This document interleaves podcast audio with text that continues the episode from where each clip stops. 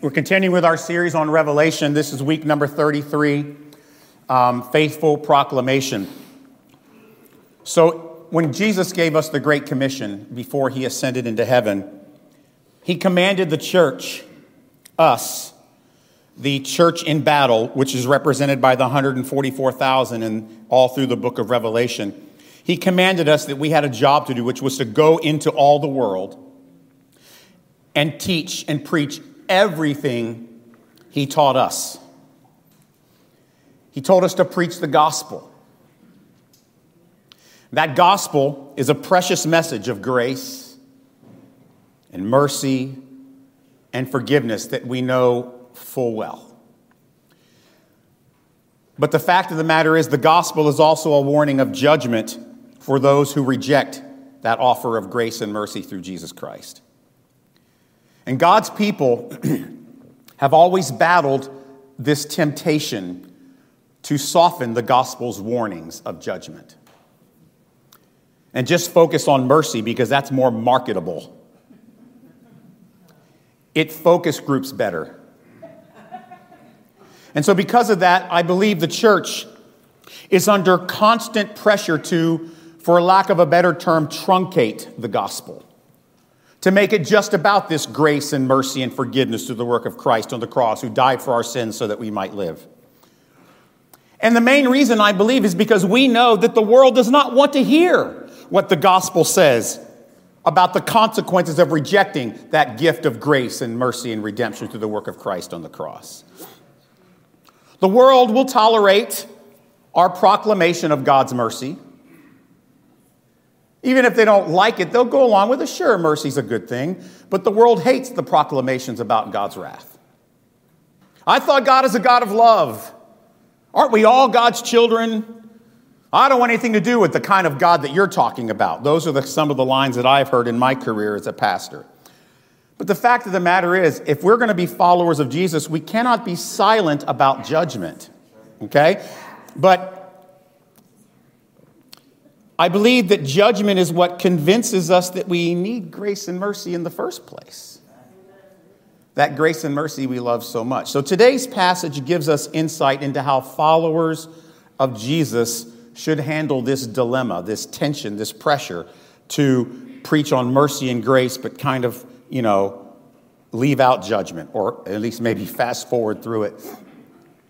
Revelation chapter 14, verses 6 through 13 is our passage today. Then I saw another angel flying directly overhead with an eternal gospel to proclaim to those who dwell on the earth, to every nation, tribe, language, and people. And he said with a loud voice, Fear God, give him glory, because the hour of his judgment has come.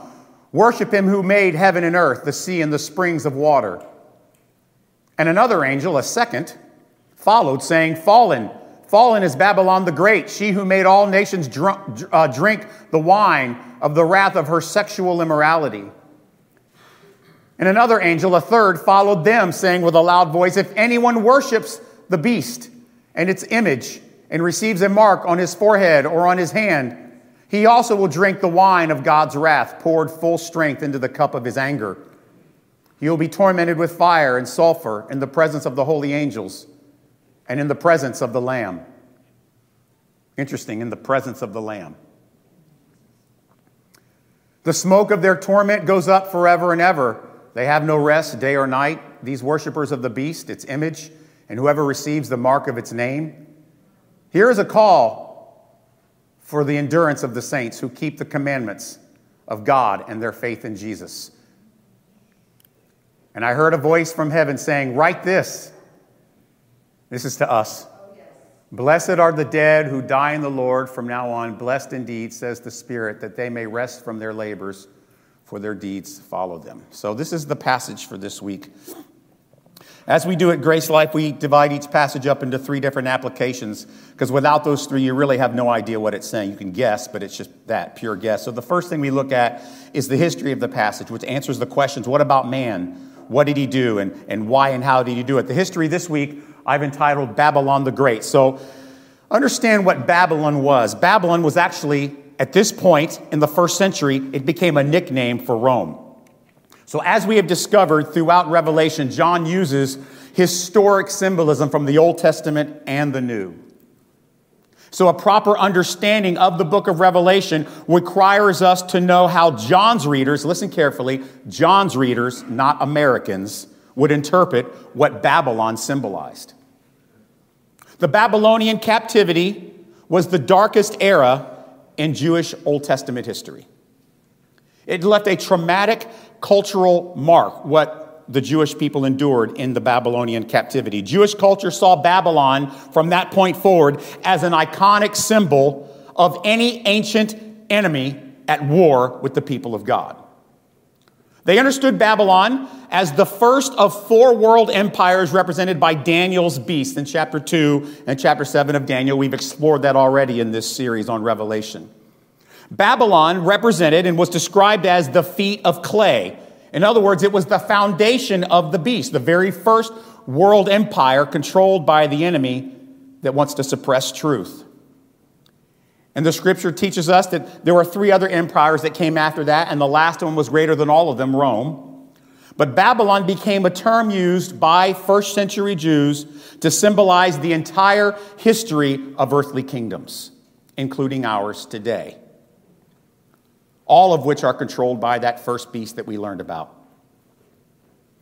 All of Babylon's wickedness, all of Babylon's historical idolatry and cruelty and immorality, symbolizing a world that is intoxicated with the things of this life.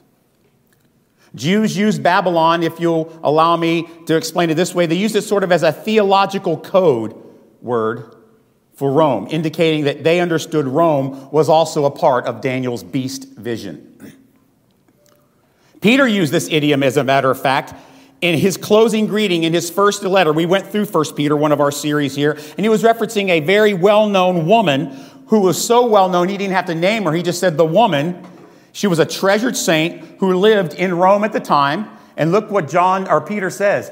She who was at Babylon, who is likewise chosen, sends you greetings. See, even Peter did this. This is proof that Babylon was a symbol, because Babylon had since long fallen. It was a symbol used to describe earthly kingdoms like Rome. So that's the first part of the history. Now I want to talk about this idea of a counterfeit Zion. Last week, you guys remember, if you, if you were here and if you haven't, you can go back and listen. We learned how the Jews used the phrase Mount Zion the same way we use the word heaven today. It's very, exactly the same. It is a reference to the day, the hope for a day that God's people are brought together as one nation, one tribe under the reign of Jesus the Messiah. John's readers also used Babylon to describe any attempt by Satan to create his own evil counterfeit of Mount Zion. We've, we've discussed how all throughout Revelation, one of the things that John does is reveal how Satan tries to counterfeit what God is doing. He did it with an unholy trinity, he does it with other places, and he does it here, trying to create a Mount Zion Anything Satan uses to gather together all the inhabitants of earth under an ideology or anything else under his control. As a matter of fact, his first real attempt at this was in Genesis chapter 11 with the story of the Tower of Babel. That was Satan's first attempt to counterfeit Zion. Every human spoke one language. They built a tower as a monument saying, Let us build a monument together to show our greatness. So John's readers knew that Babylon also represented the world systems in all its forms built by the dragon with one goal, the dragon being Satan, with one goal to prevent Jesus from establishing his unified kingdom of God that we call heaven or Mount Zion. The next thing I want you to see historically is this idea, this word angel. Here, the word angel doesn't mean a heavenly being, it means a proclamation. So in Jewish literature, an angel wasn't just seen as a heavenly entity, Another specific direct use of this word was proclamation from God. Oh, I heard an angel. In other words, I heard a nation. So John's readers would have clearly, in context, seeing what we are reading in this passage, John's readers would have interpreted these three angels as three distinct proclamations, three separate messages sent from heaven to the earth. Three proclamations given to the people of God. We know this because in the first part of our passage it says, The first angel was directly overhead, and I heard it was an eternal gospel. Who does Jesus say preaches the gospel? We preach the gospel, not angels. The 144,000, the church in battle, the church on earth preaches the gospel. Three proclamations that are given to the people of God to proclaim to all the earth, but at three different moments in redemptive history. So, what we read here is a symbolic history of the whole story of redemption from the moment Jesus resurre- uh, resurrected and ascends all the way through until his return and judgment of evil. So, that's the history of our passage. Understanding those words is important. All right, then we look at the spiritual section. What about God? What is he doing? Why and how does he do it? I'm, I've called this section three proclamations. So each symbolizes, each proclamation symbolizes a time period in redemptive history after the resurrection. So let's look at the first proclamation, or what I'm calling the first angel, which is clearly, it's called itself, the gospel. It says, I heard an angel overhead declaring an eternal gospel. The first proclamation directly overhead is a proclamation declared to every tribe and every nation. It says that in chapter, uh, verse, in chapter 14, verse 6. An eternal gospel to every nation and every tribe. Everyone on the earth hears this. The phrase directly overhead is important. It means this message is visible and audible to everyone. No one can miss it. Paul explains this in Romans chapter 1, verses 18 and 20. The wrath of God is revealed from heaven against all ungodliness and unrighteousness of men, so they are without excuse. So, in the past, this is what's ironic, right, or interesting. In the past, in the Old Testament, all of God's proclamations from heaven were always to one nation or another, whether it be to Israel or a warning to Israel's enemies. It was always kind of had a narrow focus. This one is completely different. It's the first proclamation all through Scripture that was meant for every inhabitant of the earth. It's the widest proclamation from God in human history since Genesis. It is a call to heed the gospel. The proclamation is that every person will be on either one side or the other, and there is no middle ground. There are no independents, no free agents, no wait and sees. Acts chapter 17, look what Paul says here, or look what Luke says here. God overlooked ignorance for a time, Old Testament. But now he commands all people everywhere to repent. Do you see how it's connected to today's passage? For he has fixed a day he will judge the world. See how that's connected to today's passage. In righteousness by a man he has appointed. And who is that man? It is the Lamb, it is Jesus. It is an ominous call for all humanity to repent I hear a phone. it's an ominous call for all humanity to repent, to fear God, and to worship Him. It is the proclamation Jesus gave to us before He left earth to proclaim to all the nations everything He has taught us, correct? It's a proclamation, frankly, that the dragon hates. It's a proclamation the dragon wants to silence or to corrupt or to downplay. It's like the one he corrupted in Genesis when he said to Eve, Did God really say if you eat the fruit, you'll, you'll die? He didn't say that, did he? It's the same game. This proclamation is the gospel. This proclamation is our gospel, our message that Grace Life and other faithful churches preach and proclaim every week. So that's the first proclamation or the first angel. The second proclamation or the second angel is the return of Jesus. So the next two proclamations are future proclamations. We can talk about them, we can say we hope for this, but these are proclamations that are real time, saying at some point the people of God will proclaim this and it will be happening. The second proclamation will be our celebration of the day Jesus returns and destroys the beast. It is, a fil- it is a direct fulfillment, a future promise of the fulfillment of Daniel chapter 2. Look what it says in chapter 2. A stone cut out by no human hand, Jesus is the cornerstone. A stone cut out by no human hand struck the image on its feet of iron and clay. What did I tell you? Iron and clay feet represented Babylon, right? Uh, struck the image on its feet of iron and clay, breaking them in pieces. Then the iron, clay, and then everything else above it, the bronze, the silver, and the gold, the other three empires, became like the dust of summer threshing floors. The wind carried that dust away. Not a trace could be found, but the stone that struck the image became a great mountain, Mount Zion, filled the whole earth, the kingdom of God. Isn't that beautiful? Scripture's so cool, isn't it? So, what we see, the second proclamation, the second angel, it's the loud singing that John heard that we studied last week. He said, I heard the 144,000 like a loud roaring voice worshiping the Lamb. It's our declaration of victory. It will be our proclamation on the day of Jesus. We won't be proclaiming the gospel anymore. We'll be proclaiming Jesus has come. Everything the dragon has built from its foundation has been reduced to dust, and God has vindicated his people. That will be our proclamation that day. Now, I want to show you something else that happens here. He talks about immorality.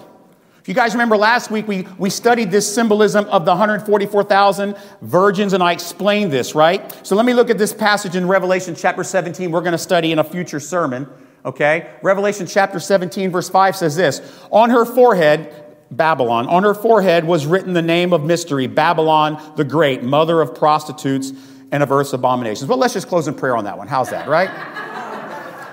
So we understand here, this is important to understand. Throughout Scripture, sexual sin is described as one of the primary symptoms of spiritual unfaithfulness. So, just so you understand pragmatically what I'm speaking about, the most heartbreaking and shameful failure of spiritual leaders in the church often stems from sexual immorality. The worst thing I could do to grace life is to fall to sexual immorality. And there's a reason. Do you notice the powerful contrast between how he, describes Babylon? He talks about the sexual sin of Babylon, and then he talks about the purity of the 144,000 in the passage before. That's on purpose. He says the 144,000 are pure, those who worship Babylon are impure. As we learned, Hebrew literature saw virginity less about sexuality and more as a symbol of faithfulness and strength and focus and devotion to a cause. The sexual sin of Babylon is graphic, but it's a powerful symbol of how God sees those who choose this world over the gospel. But then there's the third proclamation, the third angel. It's Judgment Day. So you have the gospel, that's the age we're in now. During this age of tribulation that we are enduring, that John says we're all partners in. Then we have the return of Jesus, that proclamation. Now, the third proclamation comes after the return of Jesus when he judges all evil for eternity. The third proclamation will be our declaration. He says, You will reign with me. The third proclamation will be our declaration of the final, final sentence on Babylon and all who received her mark. In other words, all who chose this world over the next the fulfillment of the gospel warning that we are proclaiming this day to all nations that judgment is coming. Repent, follow Jesus. It's a warning that sadly the world consistently, stubbornly ignores. He talks about the wine of God's wrath. Psalm 75, verse 8, look at this. In the hand of the Lord is a cup with foaming wine, well mixed he pours out from it, and all the wicked of the earth shall drain it down to the dregs. What a graphic picture of the wrath of God.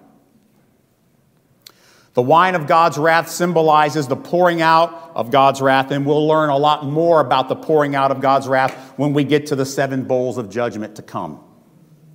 So I'm not going to spend a lot of time on it today. We'll have enough later, trust me. But he does say that there is torment day and night. Here's another example of incredible contrast between the first half of chapter 14 and the half we're looking at today. Remember, we talked about this last week. Here's the contrast between the people of God and those who dwell on the earth who worship Babylon. As we are experiencing at the same moment in eternity that we are experiencing the joy of eternal worship with Jesus, those who worship Babylon experience eternal judgment. We have experiencing eternal worship, they are experiencing simultaneously eternal judgment. It's the fate of the unredeemed. And this doctrine of eternal judgment, not annihilation and not unconsciousness, this doctrine of eternal judgment here, frankly, I don't know how you can read the Bible and try to deny it. It's kind of like, why are you fighting it? I mean, you either have to say, nah, the Bible's not true, or, okay, the Bible's true and it has some troubling things to say about judgment. You can be one or the other. You can't say the Bible's true, but this doesn't really mean what it says. Okay? But I want you to notice something. He describes the aroma of their judgment rising up. You notice the similarities for those of you that are maybe Old Testament students, how the Old Testament describes the smoke of burnt offerings rising up to God as a pleasing aroma? It's the same symbolism. Yes, it's a troubling image, and we'll talk more about it in the weeks to come. All right, that's the history and the theology. What about the personal application? I want to talk about our proclamation. This was the sermon preview this week, as you can see. Any proclamation of the gospel that ignores, omits, or denies warnings of eternal judgment is a false gospel. Look, I'd rather consider myself a lover, not a fighter. but when you consider these three proclamations of the church, it's no wonder Jesus said, I'm warning you, the world will hate you as it does me. Because while the gospel is certainly good news for us, it is not a market tested message for those who dwell on the earth. And remember, we've learned that those who dwell on the earth is another symbol or way of saying those who do not have faith in Christ. See, this Jesus, this judgment Jesus, is not who the world tells us they want our Jesus to be, is it? They want him to be the meek and humble, loving, all forgiving, social gospel Jesus. And he is those things. now, today, the second and third proclamations are future proclamations, as I said, for the day that Jesus returns. But today, our 100% primary focus is that first proclamation. Look what he says at the last part. I've put this verse up here again because it's very important. Here's what he says He says, Write these things down for those who know Jesus, who know me. Here is a call for endurance for the saints, those who keep the commandments of God and their, and their faith in Jesus. The commandments, I believe, is directly related to the Great Commission. And I heard a voice from heaven saying, Write this. Remember the last time John said that? It was in the letters to the churches. Write this to the church and so and so, and write this. He does it again. Write this. In other words, he's talking directly to Christians. Blessed are the dead who die in the Lord from now on. Blessed indeed, says the Spirit, that they may rest from their labors, for their deeds follow them. These ominous warnings about God's wrath and the command to repent, I'm just here to tell you they are crucial to the gospel that we preach. But it is tempting, right, to soften our proclamation just a little bit, maybe. Maybe sometimes we decide strategically to skip over the warnings of judgment and go right to mercy and grace. It's kind of like people who rip open an Oreo and just to eat the white stuff in the middle. you people, I don't know what's wrong with you. The chocolate is delicious. Yes, the whole thing together. In heaven, that's how they will be eaten. That's later in Revelation. You'll see that. It's very clear.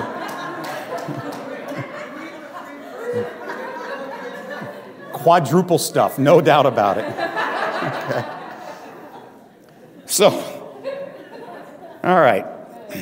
Considering how the world resents this side of our gospel, you can certainly understand the temptation, right? And many churches throughout history some even sadly here in our own city, have given in to that temptation. That Jesus is not the way, he's a way, and, and God, not nobody's to face judgment. God will end up saving everyone. Here's the problem, though. If the gospel you preach has no threat of judgment, then the promise of grace and mercy is pointless, meaningless, and with no value. Who needs grace and mercy and forgiveness if there's no sin to be judged? It's the danger of judgment that makes the grace and mercy and forgiveness from our Jesus such a sweet and precious promise. John is reminding us to be faithful to that first proclamation that he's given us throughout this tribulation. It is the Great Commission. Stay faithful to the gospel, he's saying. Don't cheat on Jesus with the philosophies of Babylon the Great. Resist the temptation and you will be blessed. But now let me explain why we can say that and why we are motivated to do this message not in an arrogant, disgusting, pompous way, but in a humble, loving, gracious, peaceful as doves way. Matthew 26, 39, the first, uh, second half. This is what Jesus said before his crucifixion. My Father, if it's possible, let this cup pass from me. Nevertheless, not my will, but yours. What was he talking about, the cup? The cup of wrath, here we see in Revelation chapter 14, the one we saw in Psalm 75 and everywhere else in Scripture. Jesus says, Look, Heavenly Dad, I'm ready to drink this cup of wrath to the dregs for your people. I don't want to, but nevertheless, I will do it because this is your will. These words from our Jesus are the inspiration, the motivation for why we will stay faithful to the proclamation of the full gospel. The wine of wrath poured out on Babylon is the same wrath that Jesus drank for us. And if you are a follower of Jesus and the Spirit of God has marked you for you. For all who have ears to hear this proclamation, we know this that Jesus has given us a way of escape from judgment. Judgment that we so much deserve.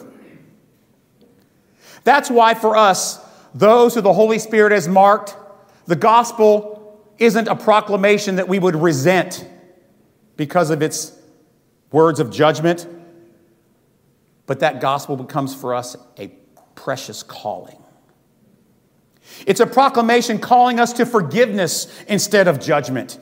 It's a proclamation that's calling us to reconciliation instead of separation. It's a proclamation calling us to freedom in Christ instead of slavery to Babylon and all of its ills. It's a proclamation calling us to living a life of righteousness instead of immorality and evil. That's the precious side of the gospel, the healing side, the comforting side. And our gratitude for what the gospel has done for us, that is what inspires our faithful obedience to proclaim all of it. And because the gospel has done this in our lives, it brings us to the same place of Jesus. Look, we don't want to talk about your judgment, Jesus, but nevertheless, not my will, but yours. Aren't you thankful Jesus drank the judgment you deserve so you wouldn't have to drink it on the day he returns, so that you could be one of those who proclaims, Fallen is Babylon? So once we realize all this, our need, and, and what Jesus has done in drinking the cup of wrath, then we understand how our proclamation of judgment, judgment isn't arrogant, as some try to make it. I believe those who preach it in an arrogant way haven't really learned what it means to follow Jesus. We understand our proclamation isn't angry. That's politics. That's not the gospel. Our proclamation isn't confrontational. That's the way of Babylon, not the way of Jesus. What Jesus has done for us inspires us with humility and gratitude and passion to faithfully proclaim his gospel to all nations. It is a proclamation not of self righteousness or finger pointing or spiritual superiority. It's a proclamation that starts off with this foundational reality we're no better, we're no smarter, and we're not superior. We deserve judgment just like everyone else. But the grace and mercy of our Jesus has saved us from judgment, and He can save you from it as well.